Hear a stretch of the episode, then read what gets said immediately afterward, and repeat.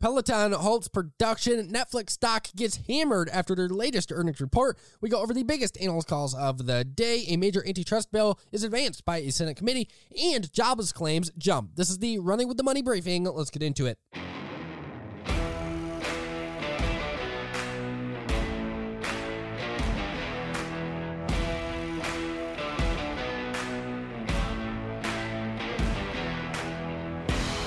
And we are back. Welcome to another episode of the Running with the Money briefing powered by Pounding the Table. And I'm your host, Luke Donay, if you didn't know that already. Either way, let's get right into what's going on in the markets. This morning was pretty darn solid. The markets were in the green, but you would not know they were in the green because guess what? We finished in a pretty darn ugly fashion today with the Dow Jones down 313 points, NASDAQ down 186, and the S&P 500 down 50 with that NASDAQ closing below that 200 day moving average. Definitely something people have been paying attention to. Now, going sector by sector, group by group, what in the world do we have going on? Well, every single sector today was in the red. The number one worst performing sector, basic materials down 1.53%, consumer cyclicals down 1.49%, energy down 1.4%. Meanwhile, technology was only down 1.2%, but definitely still sizable and something to pay attention to. Now, shifting into our biggest headlines of the day. Today wasn't when it comes to quantity of headlines to cover, wasn't crazy, but there were some big headlines, don't get me wrong.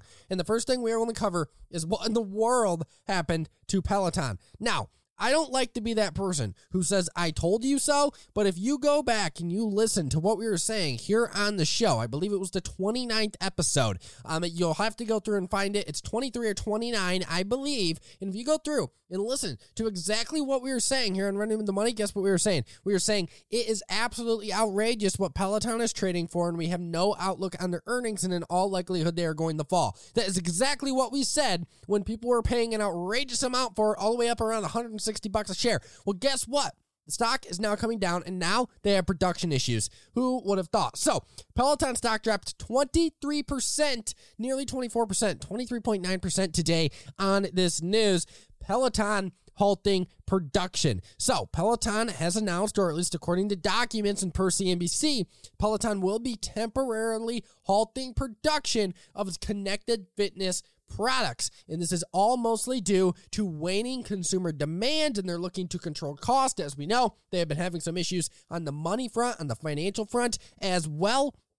Peloton is planning to put a pause to bike production for two months from February to March, according to these documents that were attained by CNBC. Now, what we also know is they have already halted production of their most expensive bike, the Bike Plus, and now they are going to be halting even further. Now, they aren't going to be manufacturing its tread or its treadmill machine for six weeks. That's beginning next month, and it does not anticipate to produce any Tread Plus machines in fiscal 2022. Holy smokes. I mean, right there, they're pretty much putting a halt to production. They're saying we're not making anymore. And why are they doing this? It is because they have a significant amount of cycles and treadmills, according to sources, sitting in warehouses or on cargo ships. They have a ton of inventory and it has not been selling well, which is a major issue.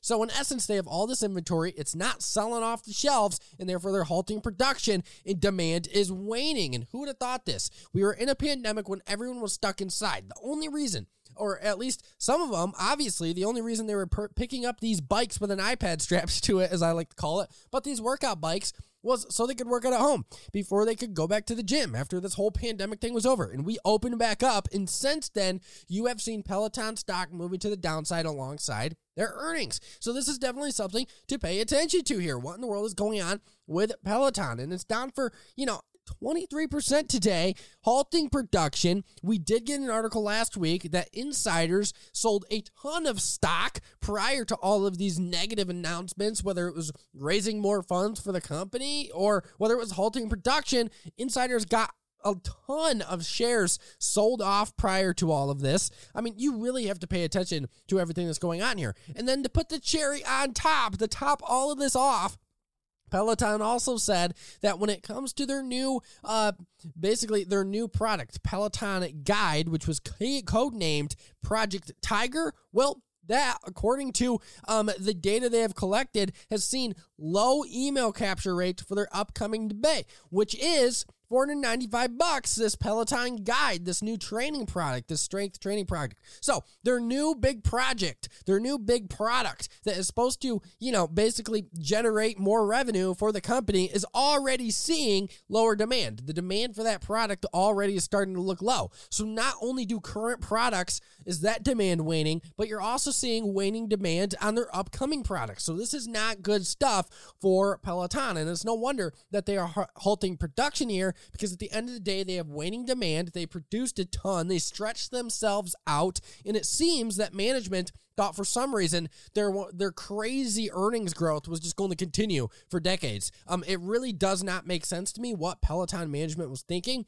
and I'm so harsh in saying this. Um, it, you've probably noticed there's some opinion mixed into this. I'm also harsh on the front that they were saying not but a few months ago that everything was all right, that this company was perfectly fine and growing and booming, and they were doing perfectly fine. And now you're getting all these headlines. And think about the amount of people that are in this stock that are getting hurt because management management was so dishonest with their shareholders. I mean, it blows my mind, and this is what I hate when it comes to the markets: is dishonest management teams that you know, they're just not honest. They should have said months ago when they likely knew about all of this, or they likely knew that they were going to have some issues or they were going to see some deceleration. They should have been saying that, but they weren't. And that is really what pisses me off. Now, shifting out of Peloton and all the negative news surrounding that name, I want to get into Netflix and what in the world is going on there. So we dig into Netflix, and this stock is absolutely getting hammered in the after hours. At one point, I know it was down 20%. Yes, that's right. You heard me correctly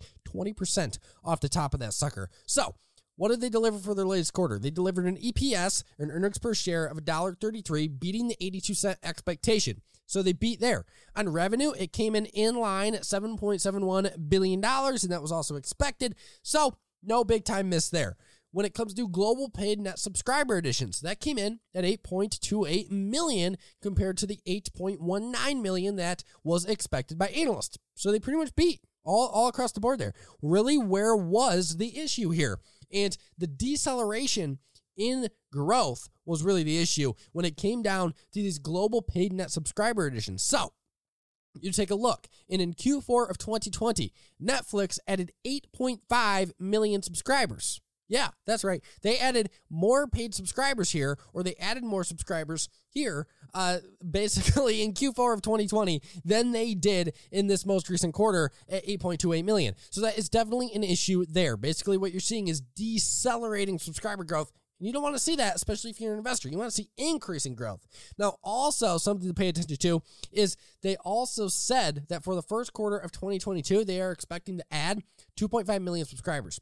And if you really break down the numbers, that is compared to 3.98 million that they added in Q1 of 2021. Now, I will put one caveat on this, and that was that these numbers that we are comparing this to, there was some COVID issues surrounding that time, and you saw some outsized growth. So that is something to pay attention to, is that we did have the pandemic, and we're referencing Q4 of 2020 you know, uh, there definitely was some issues surrounding COVID then. So definitely have to pay attention there. But before we move on, I do want to dig into some of what the company had to say and the management team had to say. So here is what Netflix management said. Quote, consumers have always had many choices when it comes to their entertainment time. Competition that has only intensified over the last 24 months as entertainment companies all around the world develop their own streaming offerings.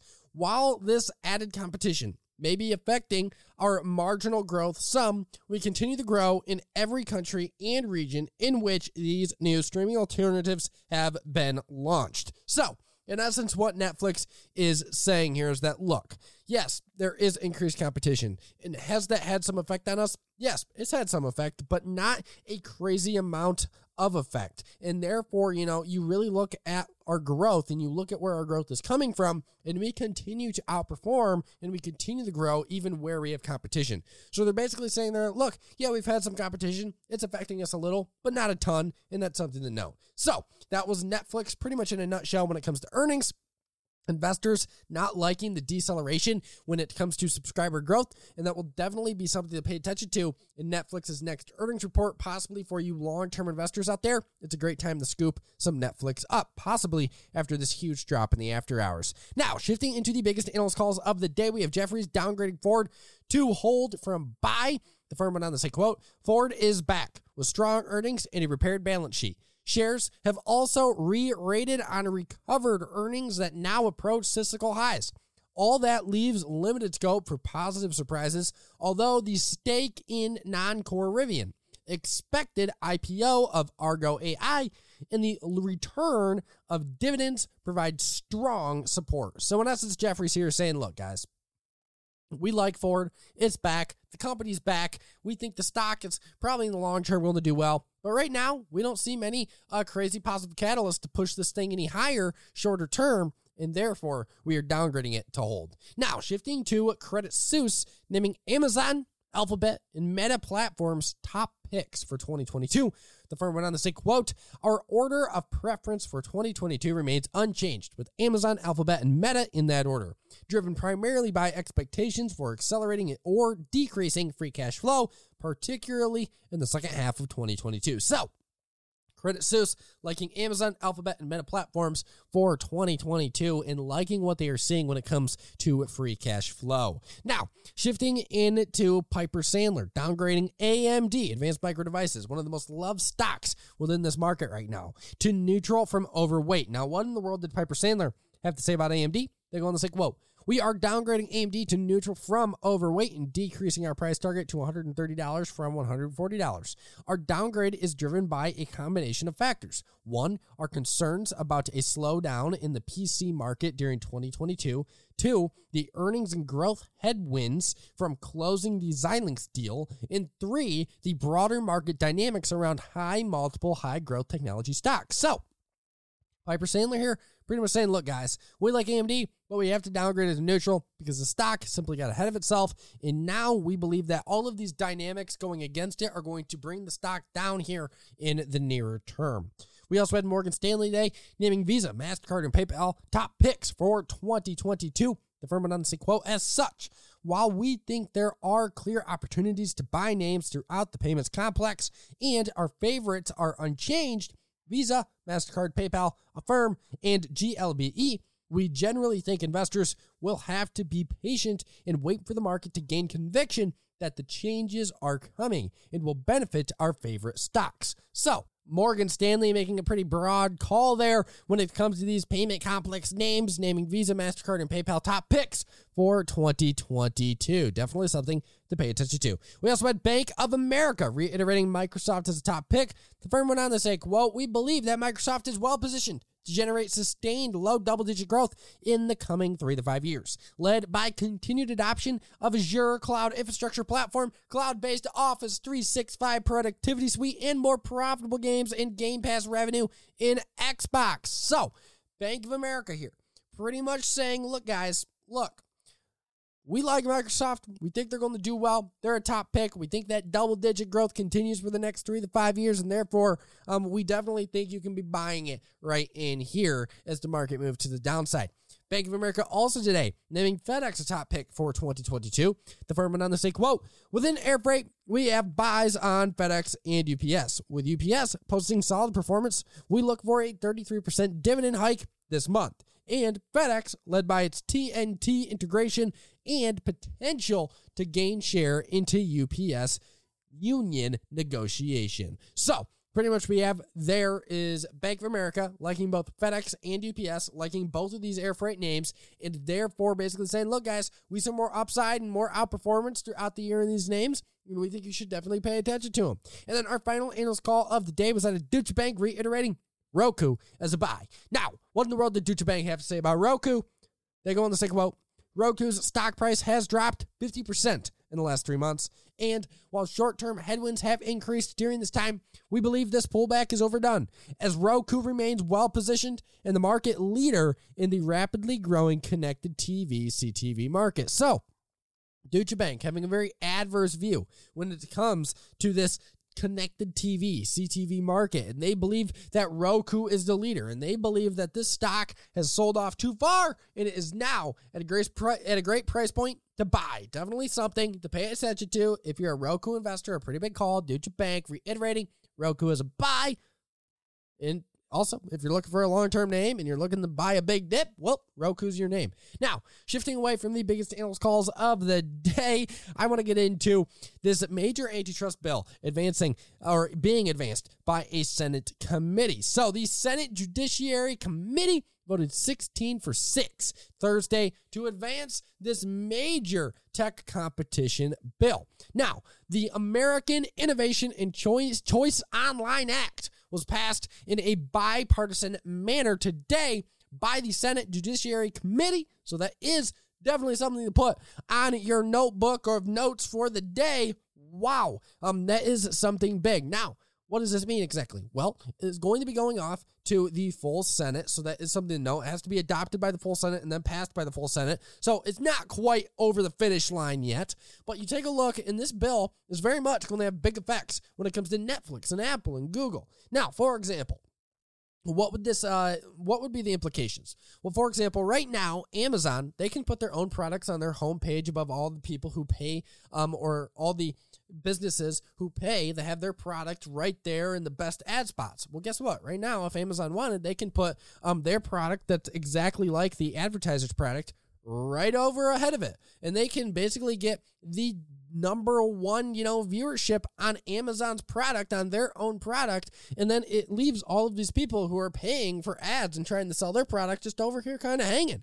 So that is something that the government is trying to stop. They're in essence trying to prohibit these very dominant platforms um, from using their own, you know, business power, you could say, their own platforms to enrich themselves even further at the cost of smaller businesses and individuals is really what you are seeing here. They don't want Amazon saying, "Oh, well that's a cool product that this small business is selling. Let me make the same thing and then put it ahead of all of their advertising they're paying us for and then I'll outsell them and put them out of business." They don't want that. You know, really, the government doesn't want that. They want to stop that. They want to stop the quote self preferencing actions of these companies on their own platforms. Now, there's two sides to this. Yes, it's their platform and they could sell whatever the heck they want.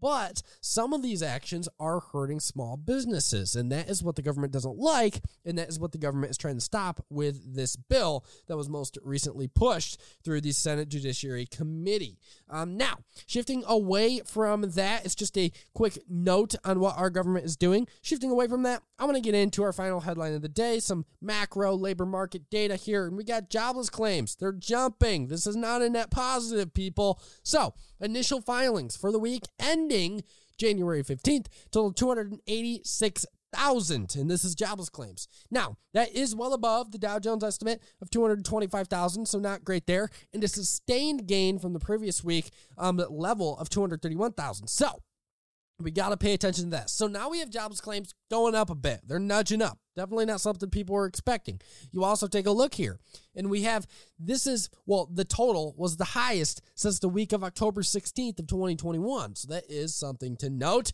And that was when just a few weeks ago, um, we hit the lowest level we've ever hit in 50 years. So definitely uh, a kind of a 360 from the last report we got. Now we have these jobless claims rising a bit, so that is something to pay attention to.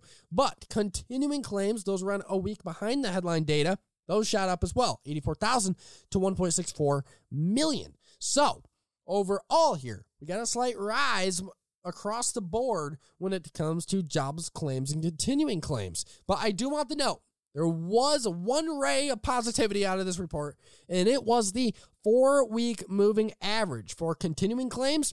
That came down actually by 55,250 to 1.664 million. So overall, the trend continues to be down. These numbers continue to decrease, but we did see a slight jump in jobless claims and continuing claims in the latest report this morning. But that is it for the briefing today. I thank you all for listening and sometimes putting up with my rants. But either way, we will be back tomorrow to go over the biggest headlines of the day, the biggest analyst calls, and anything affecting the market, and as well what in the world is going on in the market.